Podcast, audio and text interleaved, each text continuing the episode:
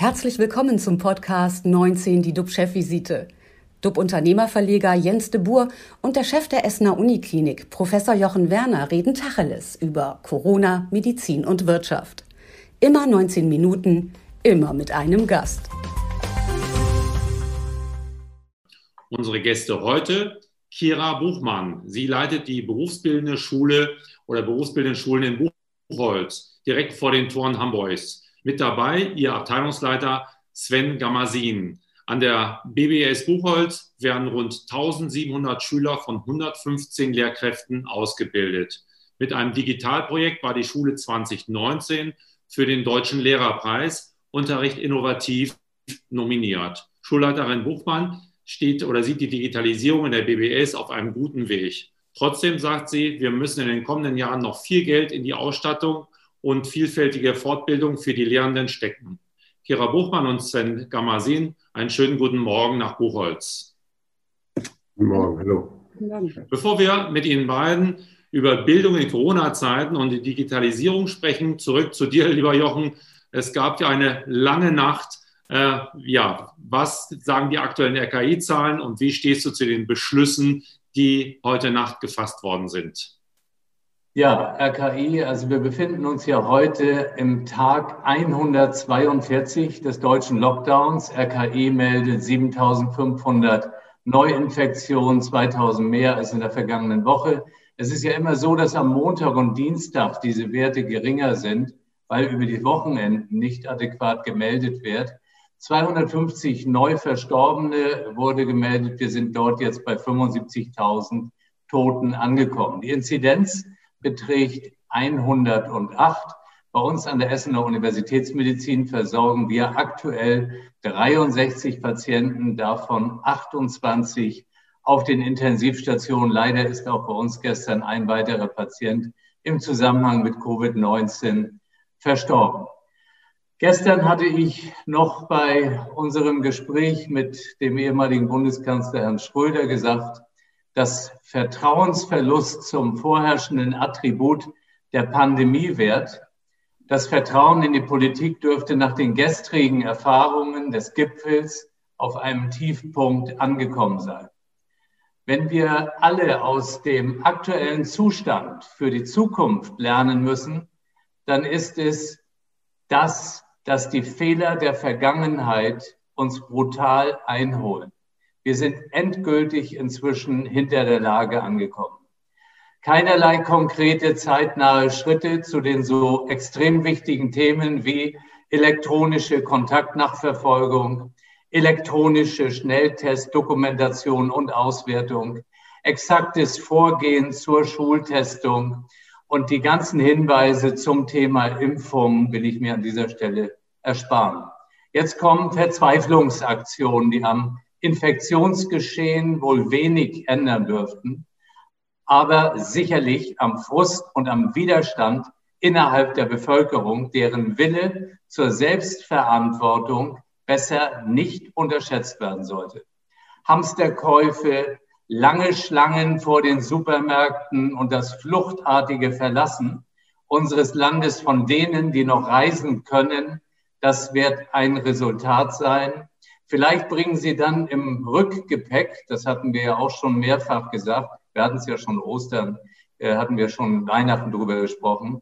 Vielleicht bringen Sie im Rückgepäck die ansteckendere brasilianische Variante P1 mit. Das ist die, die in Deutschland noch recht wenig verbreitet ist. Das ist die, die wirklich Probleme mit sich bringen könnte. Ansonsten, wenn man sich diese Sitzung von gestern nochmal vor Augen führt, endlos lange Pausen so, wie man es eigentlich von total verfahrenen Tarifverhandlungen kennt. Letztendlich Resümee, was für ein Eindruck bleibt bei der deutschen Bevölkerung nach diesem Auftritt gestern. Jetzt aber freue ich mich auf unser Gespräch mit den beiden Gästen, wo wir über Digitalisierung, Hochschule, äh, Schule, aber auch Hochschule sprechen können, weil es natürlich sich durch das ganze Bildungswesen äh, zieht. Und auch hier ist es natürlich ein Thema, es ist zig Jahre in Deutschland liegen gelassen worden, das Thema Digitalisierung. Bei der Pandemie holt es uns überall ein. Jeden Tag wird uns diese Insuffizienz vor Augen geführt. Ähm, auch da ein Blick nach vorne, aber viel Frust bleibt zurück. Lieber Jens, mit diesen Worten zu dir. Ja, mich beschäftigt natürlich auch das Chaos, was du gerade eben äh, erläutert hast. Äh, wie geht es weiter und sind das die richtigen Schritte? Ich habe gerade gelesen, Dänemark versucht wieder zu öffnen und äh, wir sitzen in diesem Sumpf fest. Und ähm, dazu gehört eben auch, dass wir ähm, unsere Bildung äh, bei Kindern vernachlässigen, zumindest was die Digitalisierung anbelangt. Und Altkanzler Schröder hat ja gestern hier bei uns betont, dass wir in die Köpfe investieren müssen. Sein Mantra, Bildung, Bildung, Bildung. Denn wir haben in Deutschland weder Öl noch Gold noch andere Bodenschätze. Wir haben nur die Menschen hier und ihre Ideen. Und äh, das ist unser Rohstoff für die Zukunft. Deswegen müssen wir sorgsam mit Bildung und Ausbildung umgehen, denn sie sind unser wichtigstes Gut für die Zukunft. Und wir müssen die Bildung mit Digitalisierung verbinden, so wie das auch teilweise schon geschieht. Und da haben wir heute ein Beispiel da, eben die berufsbildenden Schulen in Buchholz. Wie es dort läuft, können uns jetzt Schulchefin Kira Buchmann und ihr Abteilungsleiter, Abteilungsleiter Sven Gamasin berichten. Frau Buchmann, was unterscheidet denn eigentlich die BBS Buchholz von anderen Schulen, wenn es um Digitalisierung geht? Sie haben ja einen gewissen Überblick auch. Ja, das würde ich gerne ein bisschen darlegen.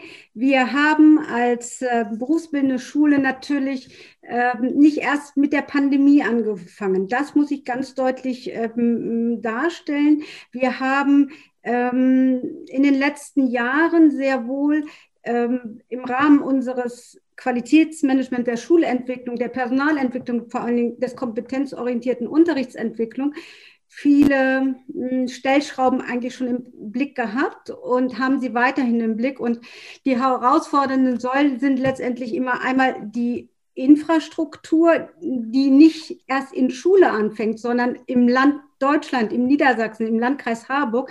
Wie sind die Kinder, wie sind die Jugendlichen, wie sind die Betriebe angebunden, welche ähm, ähm, ja, Strukturen sind einfach technisch geschaffen. Die Schule selber, da kann ich wirklich von Glück reden, ist ähm, mit einem Glasfaseranschluss versehen. Das heißt, wir sind ganz in der ganzen Schule mit WLAN, mit einem stabilen WLAN ausgestattet. Und wir haben einen Schulträger, der alle Wünsche, die wir vor der Pandemie schon hatten. Ausstattung mit Active Panels, also mit digitalen Tafeln, mit Endgeräten, äh, zumindest für den Unterricht hier vor Ort, ähm, hat er uns sehr gefördert. Vor gut einem Jahr startete Corona. Was passierte dann konkret an Ihrer Schule? Was wurde neu eingeführt? Gab es da so eine Art Urknall, einen Digitalisierungsknall? Und wer war dafür zuständig? Ja, der, der, Digitalisierungsknall hat tatsächlich angefangen, weil wir äh, als erstes, das hatte die Schule wirklich nicht, eine funktionierende Lernplattform und Kommunikationsplattform eingeführt haben. Und da ist Herr Gamasin maßgeblich an unserer Schule beteiligt gewesen. Und als wir das installiert haben und alle Schüler und Lehrer miteinander kommunizieren konnten, dann war der zweite Schweif des Urknalls die Lehrer kompetent zu machen. Das heißt, ein Miteinander. Wir lernen zusammen, diese ähm, äh, neuen Medien, digitalen Medien im Unterricht einzubinden, damit umzugehen. Und da ist die Basis in dieser Schule wirklich ähm, Vertrauen miteinander zu haben, ähm, zu zeigen, was kann ich, aber auch zu zeigen, was kann ich noch nicht und das zu verbalisieren und die Profis in der Schule zu identifizieren, wer kann hier was. Und das kann der Schüler sein, das kann die Lehrkraft sein. Und wir haben eine Mediengruppe ähm, initiiert, in, oder die war schon da, aber die hat dann sogenannte digitale Werkstätten in, äh, äh, angeboten, dass wir ganz schnell ein Support für die Lehrkräfte, äh, wie geht das jetzt mit dem digitalen Unterricht, äh, hier in Schule vor Ort entwickeln können. Und wir lernen wöchentlich voneinander, miteinander diese Mikrofortbildungen. Ich glaube, das ist ähm, so der Schweif des Urknalls, äh, der, der uns durch die Pandemie und durch unsere Unterrichtsentwicklung und somit auch in unsere, durch unsere Schulentwicklung trägt. Und Sie haben gesagt, die Stimmung, die ist natürlich irgendwie tatsächlich ein bisschen, aber letztendlich kann ich für unsere Schule sagen, es hat gestern ein Gast von außen gesagt, boah, die Stimmung ist ja hier toll, das hätte ich gar nicht gedacht. Also ähm, bei allem Frust, den wir schieben und der Belastung, und das muss man sagen, haben die Lehrerbefragung und wir haben mit dem Schülerrat eine äh, Schülerbefragung durchgeführt, wie wie geht es euch im Distanzunterricht? Was läuft gut? Was braucht ihr? Wo sind Stolpersteine? Und ähm, da muss sich sicherlich noch eine Menge entwickeln. Nicht 24 äh, Stunden, sieben Tage die Woche online sein, sondern Lehrer wie Schüler brauchen auch Auszeiten. Äh, wann findet Unterricht jetzt statt? Ähm, ist es äh, rund um die Uhr oder gibt es tatsächlich noch einen äh, klassischen Stundenplan in diesen digitalen Zeiten, in der digitalen Schule? Sie haben ja einen, einen äh, Helfer, Herrn Gamasin. Sie waren, glaube ich, früher auch mal bei Microsoft und das, dann kam Ihre Stunde und Sie haben dann, soweit ich weiß, auch dann Teams eingeführt und sind dann sehr aktiv geworden. Haben Sie dafür jemanden gefragt oder war das einfach machen? Naja, also man kann schon sagen, dass das letztendlich äh, für Schule, glaube ich, und wir haben es ja vorhin gehört, durchaus eine Art Urknall war. Und äh, so schlimm Corona definitiv auch ist und äh, welcher Chaos jetzt auch da ist, äh, welches Chaos jetzt auch da ist.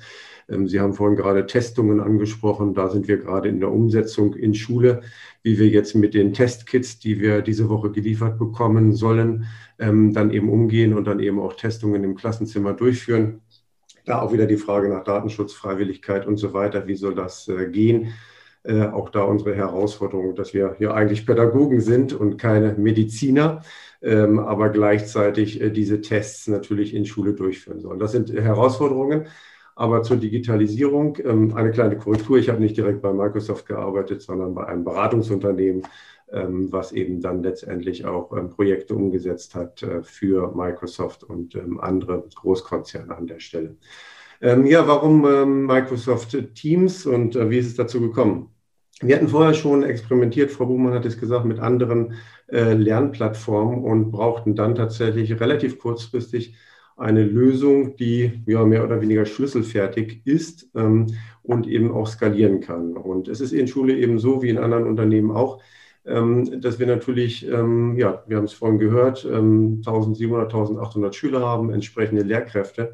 Und wir brauchten eine Lösung, die es uns ermöglicht, sofort zu starten, äh, die einfach bedienbar ist und äh, die eben auch verschiedenste Endgeräte unterstützt. Denn anders als in Unternehmen haben wir keine Standardisierung von Endgeräten oder so etwas. Wir können auch nicht voraussetzen, dass unsere Schüler alle entsprechend ausgestattet sind. Wir haben auch nicht die Möglichkeit, ähm, was jetzt im Digitalpakt zum Teil begonnen hat, aber wir haben auch nicht die Möglichkeit, jedem Schüler, Schülerin ein Laptop in die Hand zu drücken, äh, sondern wir haben Schüler, die eben gerade mal ihr Mobiltelefon haben und damit dann am Unterricht äh, teilnehmen müssen.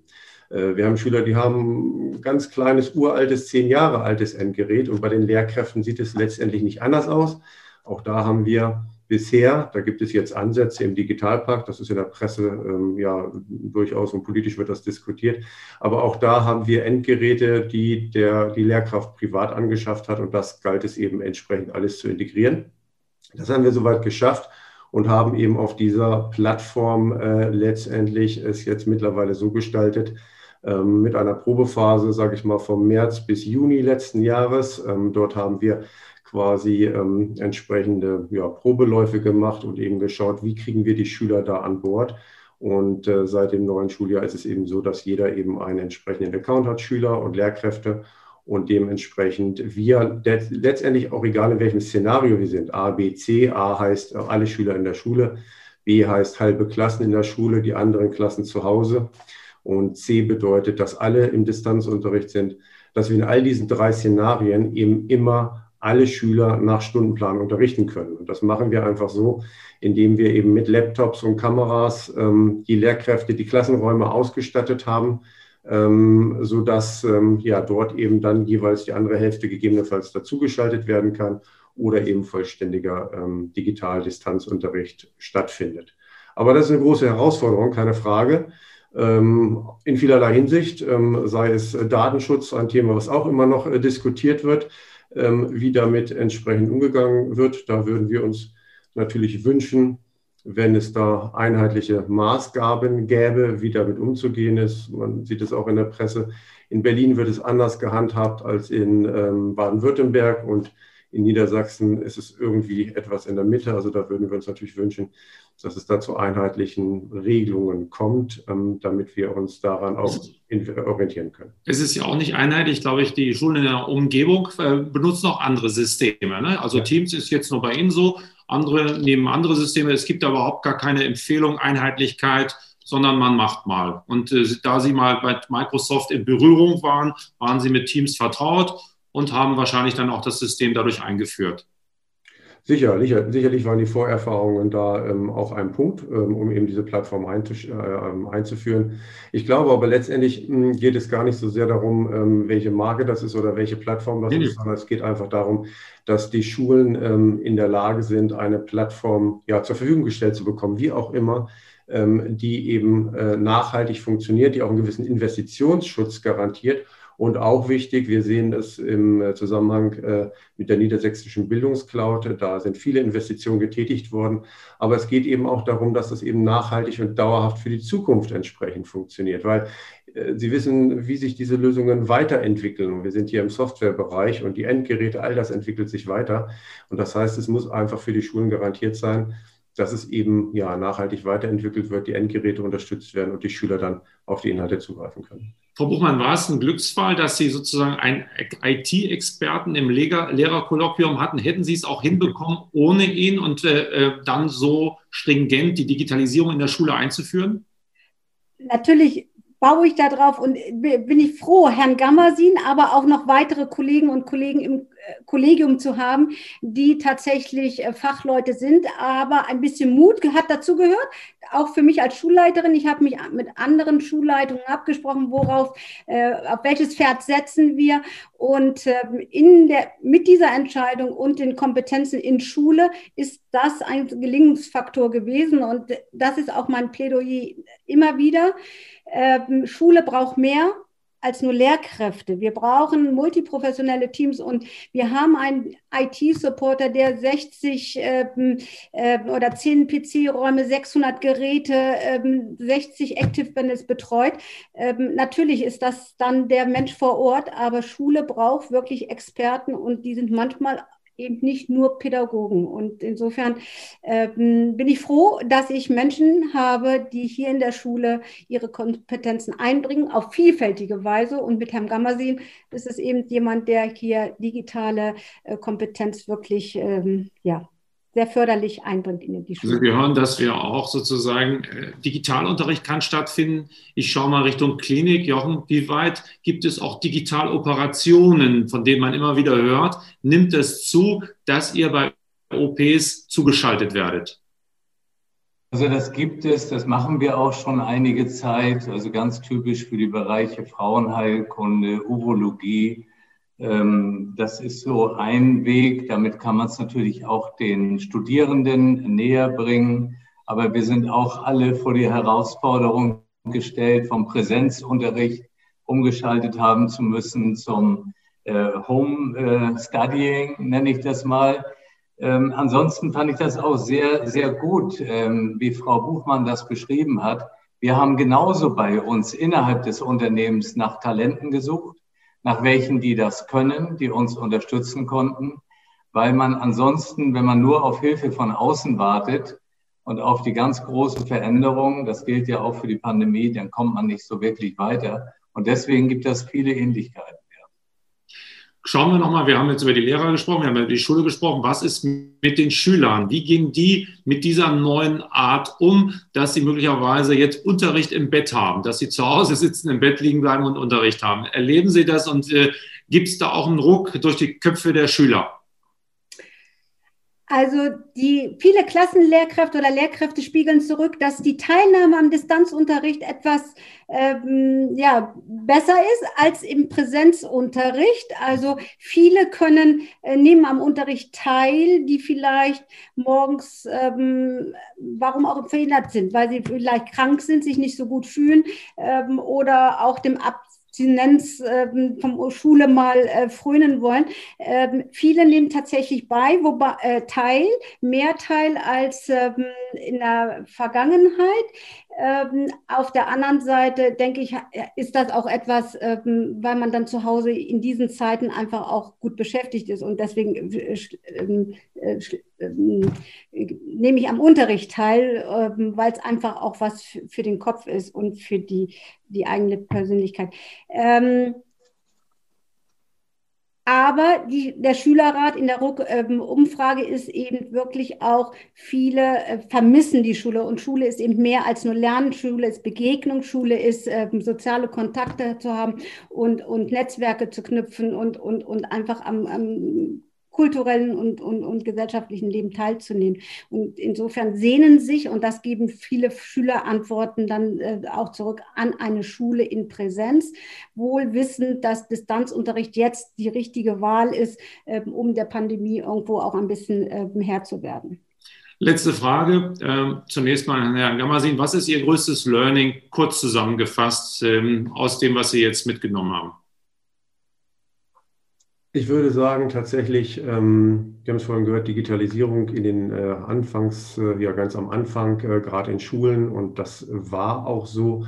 Und wir haben in diesem Jahr sehr, sehr große Schritte vorwärts gemacht und zwar wirklich gemeinsam, eben mit mutigen Entscheidungen vor Ort, ähm, mit den Mikrofortbildungen, mit den Kolleginnen gemeinsam eben sich äh, da aufzumachen.